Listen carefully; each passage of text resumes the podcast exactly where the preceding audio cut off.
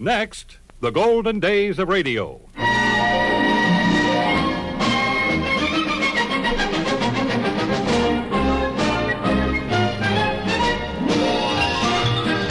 This is Frank Brzee welcoming you to the golden days of radio. Great moments from radio programs of the past with the world's most famous personalities.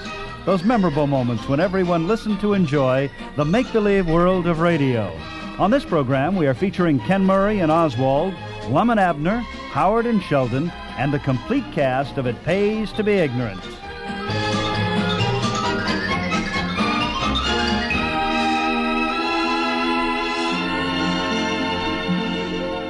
Many comedy teams were popular on the radio, and on this program we're going to examine a few of them.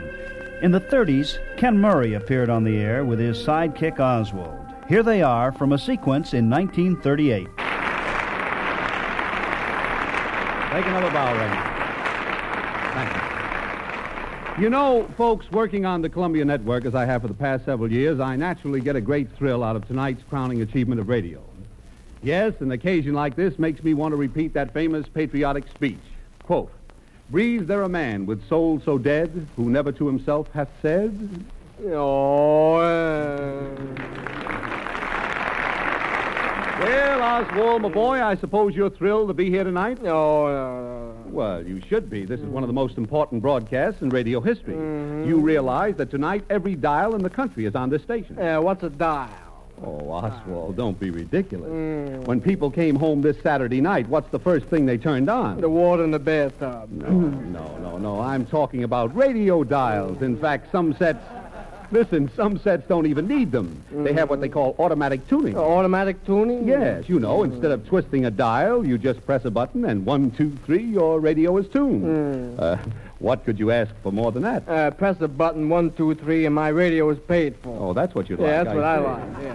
But, Oswald, you mustn't expect the impossible. Now, be serious a minute. Millions of people are listening to you all over the world. This is one of the biggest hookups in radio history. No, no, no. Well, do you know of any bigger hookup? Sure, the back of Casement's dress. Oh, no, wait. a minute. no, wait on. Wait, and don't be discouraged. It's a little late. it's Yeah, all right. tired. Oswald, what's the matter with you? Can't you get into the spirit of this occasion? Think back in the old days to the crystal set. Mm-hmm. Uh, Crystal said? Yeah, doesn't that make you think of something? Yeah, my f- wife's engagement ring. Hmm. Well, you pretty near fixed that Yes, one up. so it is, yeah. No, yeah. I'm talking about primitive radio sets, one of the first devices that conquered the ether. Uh-huh. Hmm. Ether? You mean that stuff that puts you to sleep? No, no, no, no. No, no, not this routine. What Not I'm this talking about, routine. I mean, uh, I don't mean anesthetic. I'm Uh-huh. talking about that great wide open space that makes sound travel so far. Oh, you mean Martha Ray's mouth? No, eh? no, no, Oswald. I'm talking about the wonders of radio. Hmm. Why, with the flip of the dial, you can hear the crowning of a king in England, Mm-hmm. the beating of a tom-tom in Africa, and the rumble of an earthquake in Turkey. Uh, what's an earthquake? Oh, now look, Oswald, what do you call that violent upheaval that makes everybody shake? Uh, the Big Apple. Oh, the Big Yeah, Apple, sure. I say. Well, personally, I go in for the more classical music, like that famous piano composition, Rustle of Spring, Mm-hmm. that violin number, Humoresque. Yeah, sure. You know the most famous oboe song? Yeah, tram, tram, tram. Tram, yeah, tram, sure. tram, the most famous oboe song. You're dropping your H's, Oswald. Hmm. And maybe we'd better drop the music angle and talk about the great comedians on the air, like Eddie Uh, Cantor. Eddie who? oh, Oswald, who is it they always kid on the air because he has no son? Uh, the Los Angeles weatherman. I see. You can't expect too much. It's only been done four times. Yeah, Oswald. fine. No, no, it's Eddie Cantor. He's a singer and comedian like Al Jolson. Uh, what does Al Jolson do? oh, now think. Uh, Whose entire success and fortune is so closely tied up with one word, Mammy? Uh, Jackie Coogan. Well, that's all right for that one, too. Yes, Oswald, I it don't is. think you know a thing about radio. Oh, sure. You know, my brother worked in a radio factory. Your brother worked in a radio factory? Yeah. What'd he do? Well, tested radio dial. Well, is testing radio dials a steady job? No, just on and off. Just on and yeah. off. Well, that's very interesting. What is your uh, brother's name? Uh, my brother's name? Your brother's name, yes. Hmm. Yeah, my brother's name. Uh, Let me see now. Uh, my favorite brother. It's your favorite yes. brother. You know him, don't Oh, you? sure, yeah. How old is he? Oh. Uh, How old? 27. yeah, sure, 27. His name, if yeah. we His could get name, yeah. it. Have you any idea what it starts with? yeah, it starts with a C. C. yeah. You don't mind if I guess, do No, we got plenty of time. Mm-hmm. you? You said it. Hmm. Uh, C. C. Is it C, uh, uh, Charles? No. Isn't uh, Charles, huh? Is it uh, Clarence? No. Mm, Uh-huh. Is it uh, Clifford? yeah, who? Clifford. That's a K. Oh, that's yeah. a K, I see. Clifford's a K. Yeah, sure. yeah. And that would make Cicero Uh, uh, S. S, That's what I yeah, thought, sure. yeah. C. C. um, C. Uh, it couldn't be. No, uh, it's no not it figured that. it wouldn't be that, no. C. Yeah, C. C. Oh, I got it. What is it? Joseph. Joseph? No. Uh, Thank you, Oswald. Chester Locke and Norris Gall starred as Lum and Abner. The program started on NBC in 1931 and continued on the radio for 24 years on NBC, CBS, ABC, and Mutual. The story was centered in the Jot 'em Down store in Pine Ridge, Arkansas. Now, Pine Ridge was originally a fictional town, but Lum and Abner were so popular that in 1936, the real town of Waters, Arkansas changed its name to Pine Ridge and it stands to this day as a tribute to Lum and Abner. The makers of Postum, happy to participate in this salute to Columbia Square, present their compliments and your favorite radio friends, those Ozark rustics, those backwoods philosophers, those Pine Ridge storekeepers, Arkansas's revenge for the Civil War, Lum and Abner.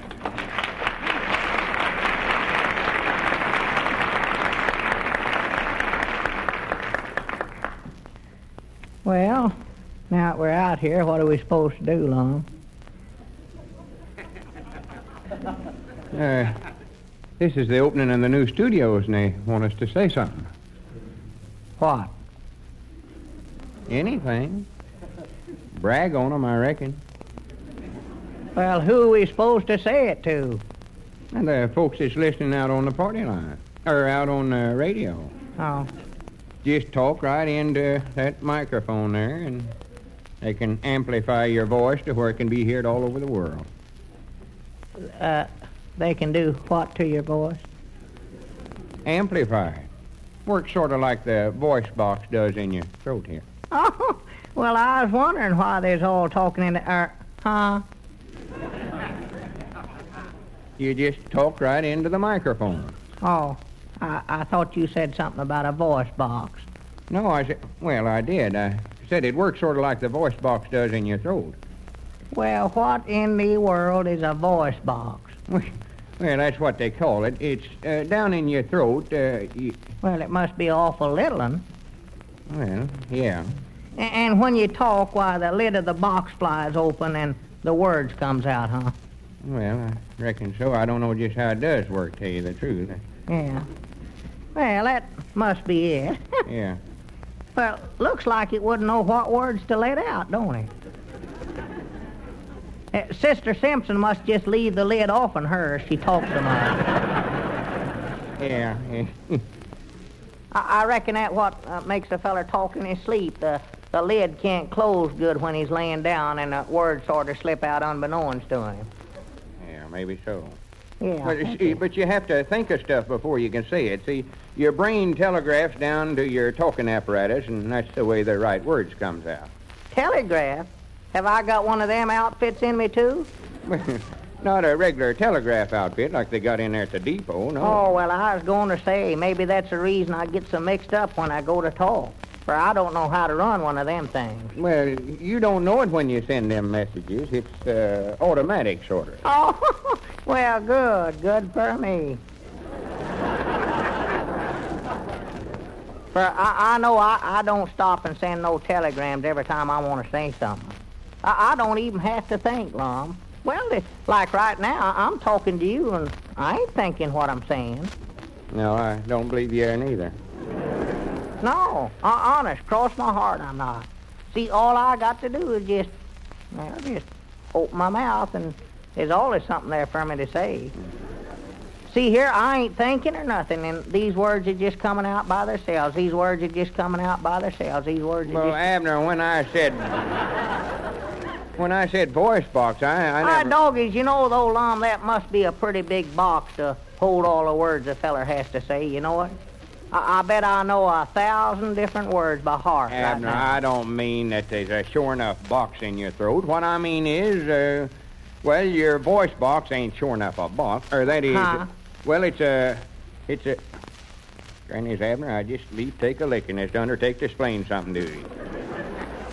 We're out here supposed to say something about the new studios. Well, I don't know what to say. I don't know nothing about 'em. And you've been walking around here tonight. Ain't nobody told you nothing about 'em. No. Like Granny's, I'm going to say something nice about 'em if I have to stand here all night. Uh, uh, wait a minute, Lon. They did explain something there to me, too. I well, forgot. good. What was it? They, they explained to me that they, they don't uh, allow no smoking in the studios. For goodness.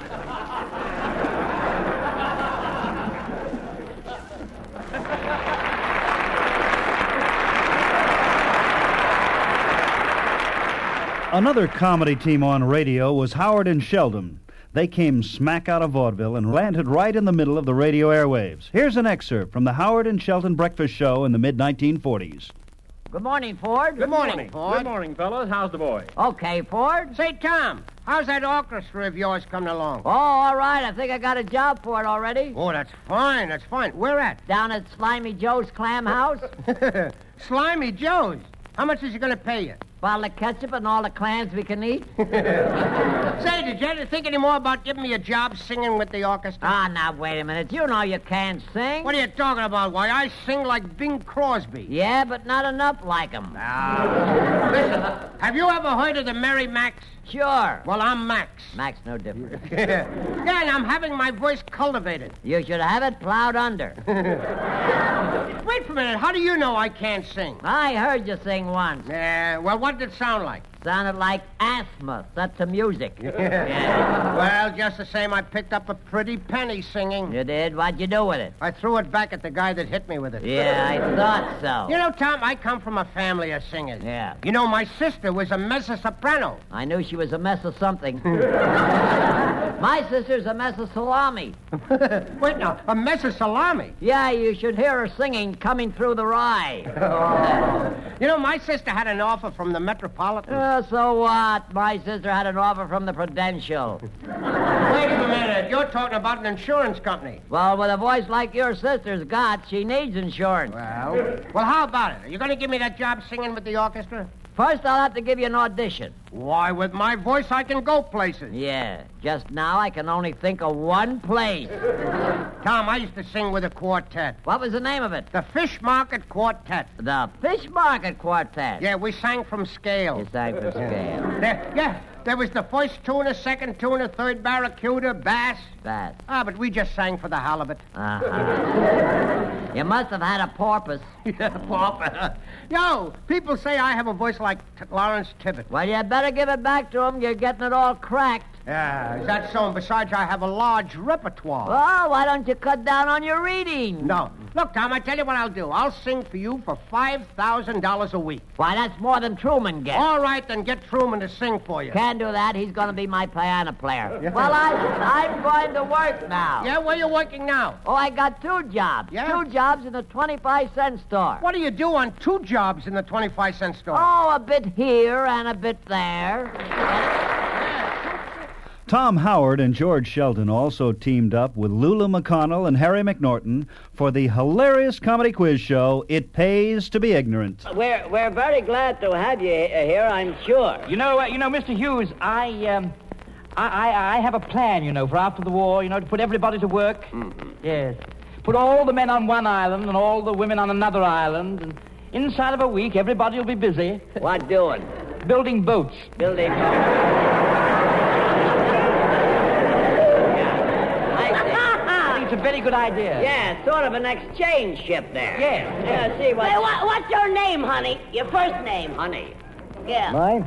Yeah, what's your first name? Ralph. Ralph. yeah. That's a nice name, isn't it, Ralph? yes. He's a nice guy, too, huh? Uh-huh. This is about the, the, the- Yeah, yeah. Well, you, you, you can just call me Maple Sugar. Maple sugar. Yeah, I'm so sweet. You certainly are. And just as sappy.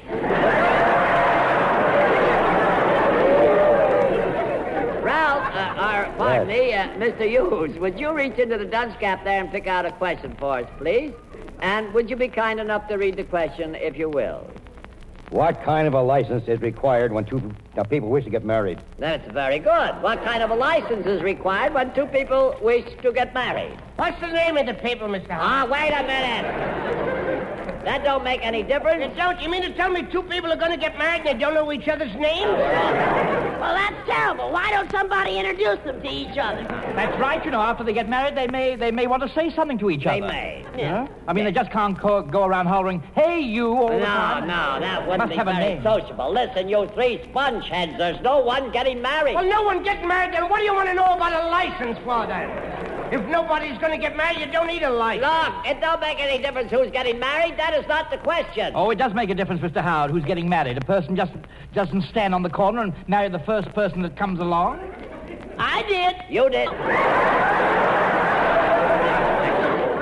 Where did you meet your husband, Miss McConnell? In a pool room. Yeah. Yep, he walked in and there I was. Yeah, behind You the were eight shooting ball. pool? No, no, I worked there. Used to rack up the balls.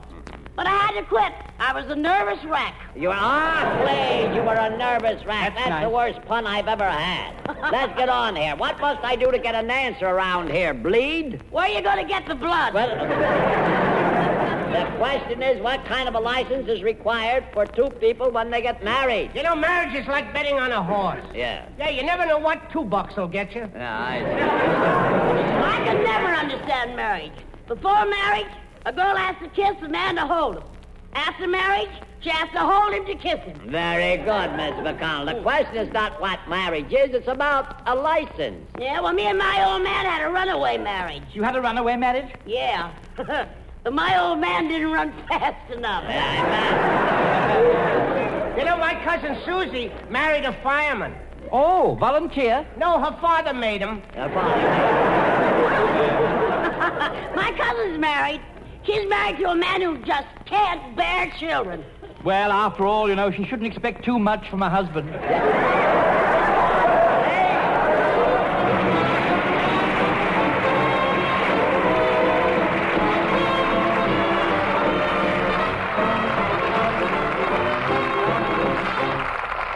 Who is our next contestant, Mr. Roberts? Well, our next contestant, Mr. Howard, is a very lovely and charming young girl. She is Petty Officer First Class Margaret Cherry of the Wave.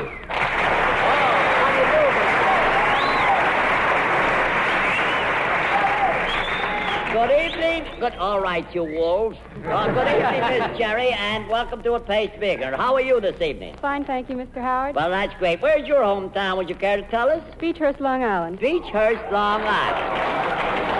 Well, that's fine. Lovely, lovely girl, isn't she, Mr. Howard? Yes, she is charming, Mr. McNaughton. You know, her lips remind me of a fire hydrant. Yeah, what do you mean? No parking. No.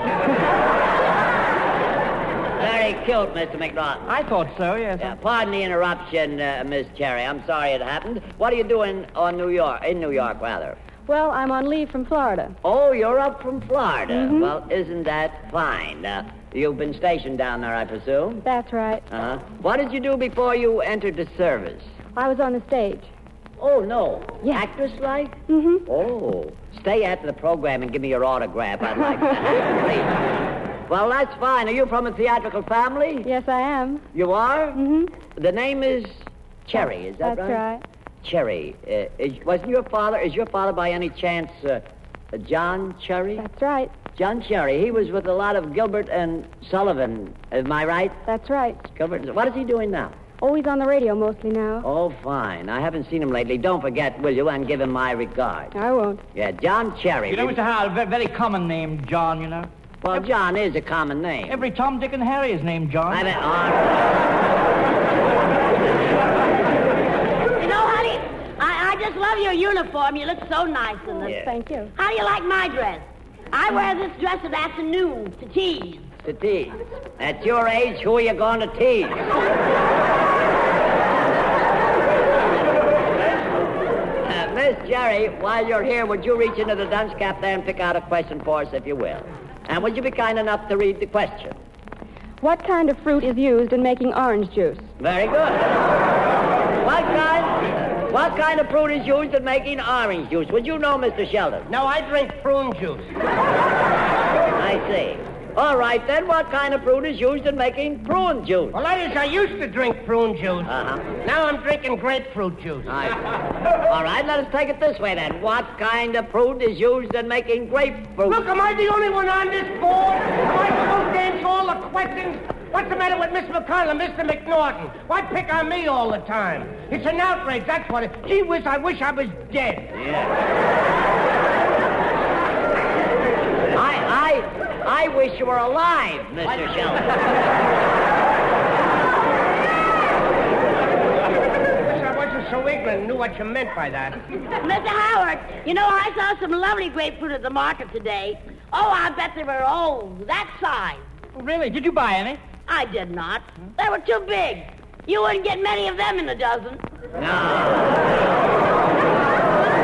Probably no more than eight or something. No. Miss McConnell, you certainly have your good points. Oh, thank you, Mr. Howard. Yeah, but they're all in your ration book. You know, you know, Mr. Howard, I have grapefruit for breakfast every morning with boric acid. You you have grapefruit with boric acid? I eat the grapefruit and get my eyes washed at the same time. That's a very good idea. Can we please get back to the question, you squirts? Look, it's about a certain. It's about a certain drink. Did somebody say drink? Make mine the same. Wait a minute. I, I don't. I don't mean the drink you mean. I'm thirsty. You know, if I wanted to stick a stamp on a letter, I'd have to pin it on. Ah. I think, remember, remember the good old days when people would drop in for a call? Now they call in for a drop? Now,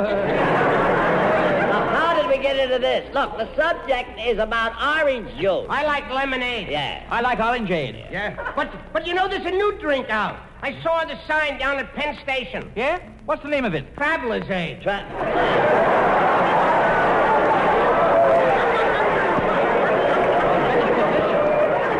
Listen. Listen, you three overripe bananas. Are you going to answer the question? No, Mr. Howard, I'm beginning to think my old man drinks. Yeah, what makes you think so? Well, he came home the other night and wanted me to help him chase a kangaroo. Oh, fancy that. Yeah. And the night before that, he thought he saw three pink elephants. Yeah, Eh? And did he? No, there was only two. There was no-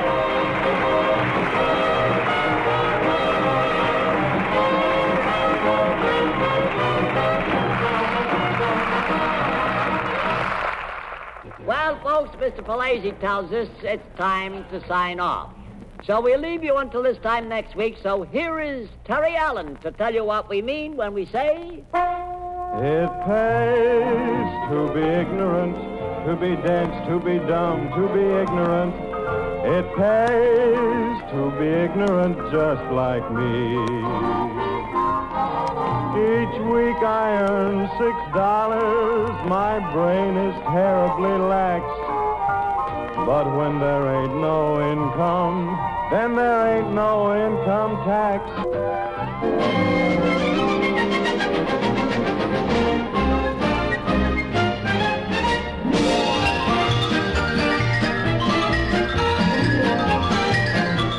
Well, that wraps up this edition of the Golden Days of Radio. I hope you've enjoyed the past half hour.